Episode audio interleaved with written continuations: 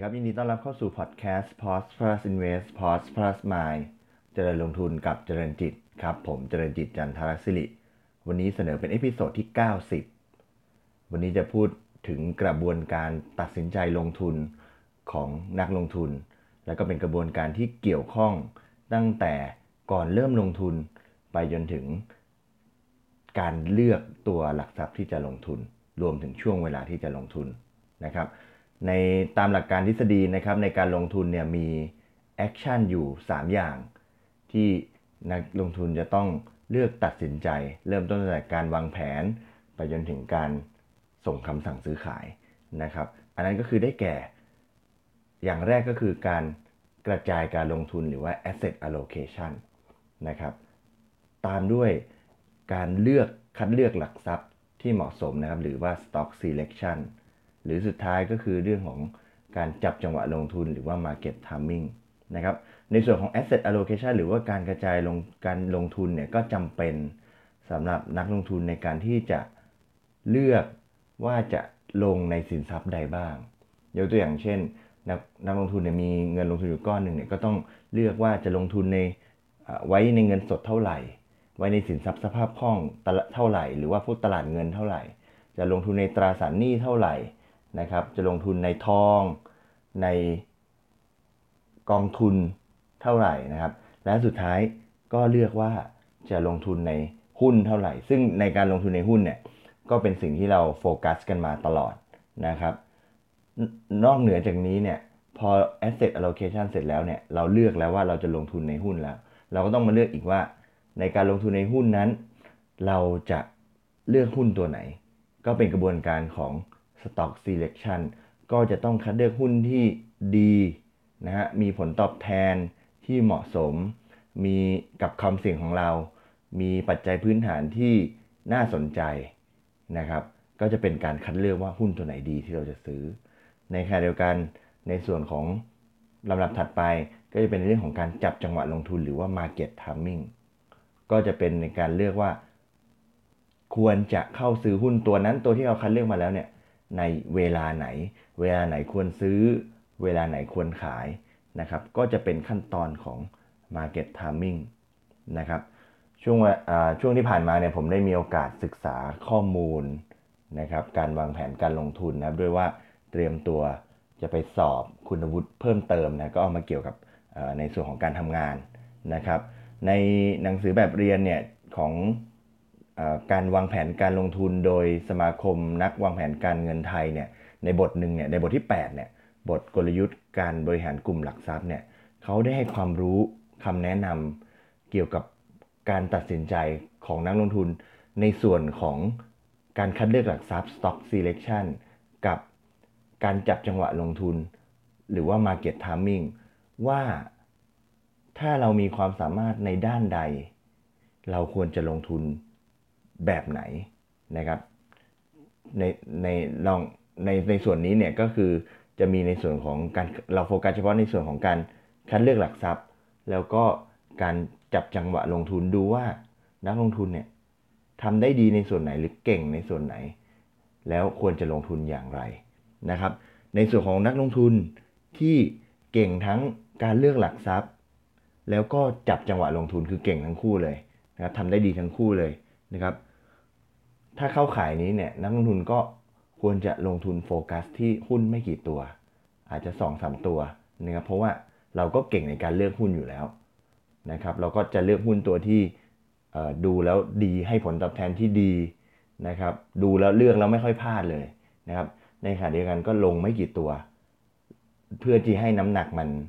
โฟกัสแล้วก็ได้รับผลตอบแทนที่ดีนะครับ แล้วก็ สามารถใช้ความสามารถของเราจะเป็นทางเทคนิคก็ดี หรือการ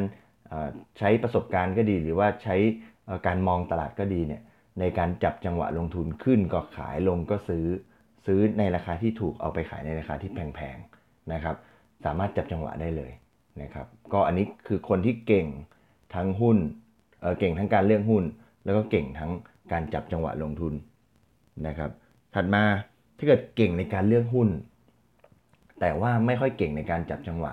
จับจังหวะแล้วซื้อผิดรอบค่อมรอบตลอดนะครับ โดยอาจจะมีประสบการณ์หรือว่ามีความรู้โฟกัสไปที่หุ้นบางกลุ่ม บางคนอาจจะเป็นอ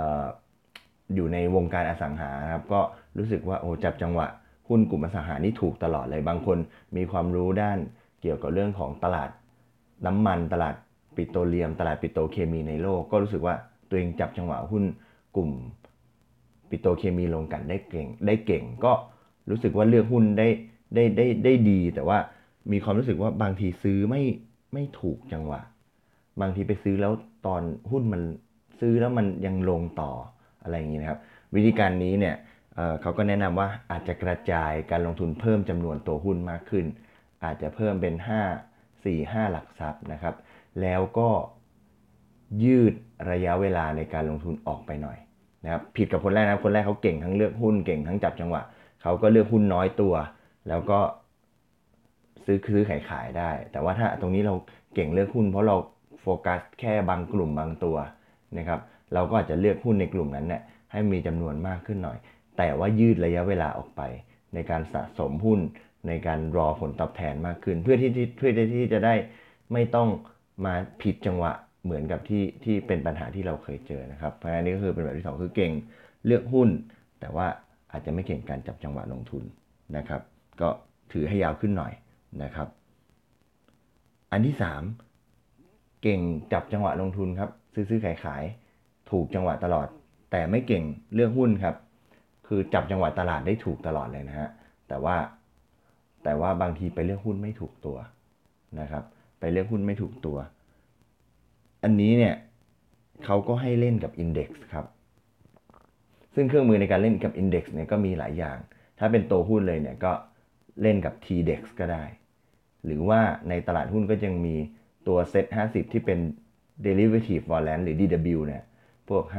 S50 Call S50 Put ก็สามารถเล่นได้แต่ความเสี่ยงก็จะเยอะหน่อยนะครับ หรือว่าถ้าไปใน TFX เนี่ย เล่นกับ Index ก็ใช้ Set 5 Set 50 Index Future ก็ได้ หรือถ้าไม่ถนัดจริง ๆ ก็ไปซื้อ Index Fund ก็ได้ ก็ยืดระยะเวลาออกไปหน่อยนะครับ Index Fund ก็คือเป็นกองทุนก็จะใช้เวลาเวลาที่ยาวขึ้นหน่อย แต่ถ้าอยากสั้นๆ แล้วเราจับจังหวะการลงทุนเก่งอยู่แล้ว ก็ใช้เครื่องมือในตลาดก็ได้ จะเป็น DW จะเป็น TDEX หรือว่าจะเป็นตัว TFX ก็ได้นะครับ แล้วก็สุดท้ายไม่เก่งทั้งเลือกหลักทรัพย์ แล้วก็ไม่เก่งทั้งจากการจับจังหวะลงทุนนะครับ ก็ตรงนี้เนี่ยก็ต้องลดความเสี่ยงในการลงทุนนะครับ ก็ต้องไม่พยายามจับจังหวะด้วยตัวเองนะครับ ก็จริงๆแล้วก็คืออาจจะต้องอาจจะต้องเน้นการลงทุนระยะยาวมาก และดีไม่ดีอาจจะต้องให้ผู้จัดการลงทุนเนี่ยเป็นคนที่ช่วย manage ให้นะครับ ก็อาจจะต้องออกไปดูเป็นกองทุน หรือถ้าเกิดดูในหุ้นเนี่ยก็อาจจะต้องมีผู้เชี่ยวชาญมา แนะนำนะครับสรุปกันอีกทีนึงนะครับ พูดเป็นคล้ายๆเป็นลักษณะของเมทริกซ์นะครับ ถ้าลองนึกภาพนะครับว่าถ้าแกนบนเนี่ยเป็นการความสามารถในการจับจังหวะการลงทุนนะแม่นยำไหมหรือไม่แม่นยำนะครับ แล้วก็แกนตั้งเนี่ยเป็นความสามารถในการเลือกหุ้นเลือกเก่งไหมหรือไม่เก่งนะครับ ถ้า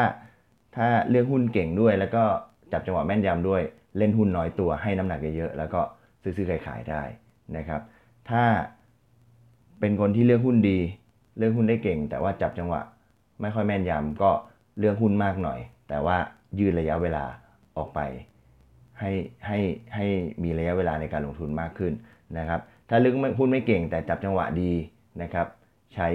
พวก Index Fund หรือว่าเครื่องมือในการลงทุนเพื่อเล่นกับดัชนีนะครับถ้าไม่เก่งเลยนะครับก็ลดความเสี่ยงให้มากที่สุดครับกระจายความเสี่ยงให้มากที่สุดนะครับแล้วก็ไปเลือกเกาะใช้เป็น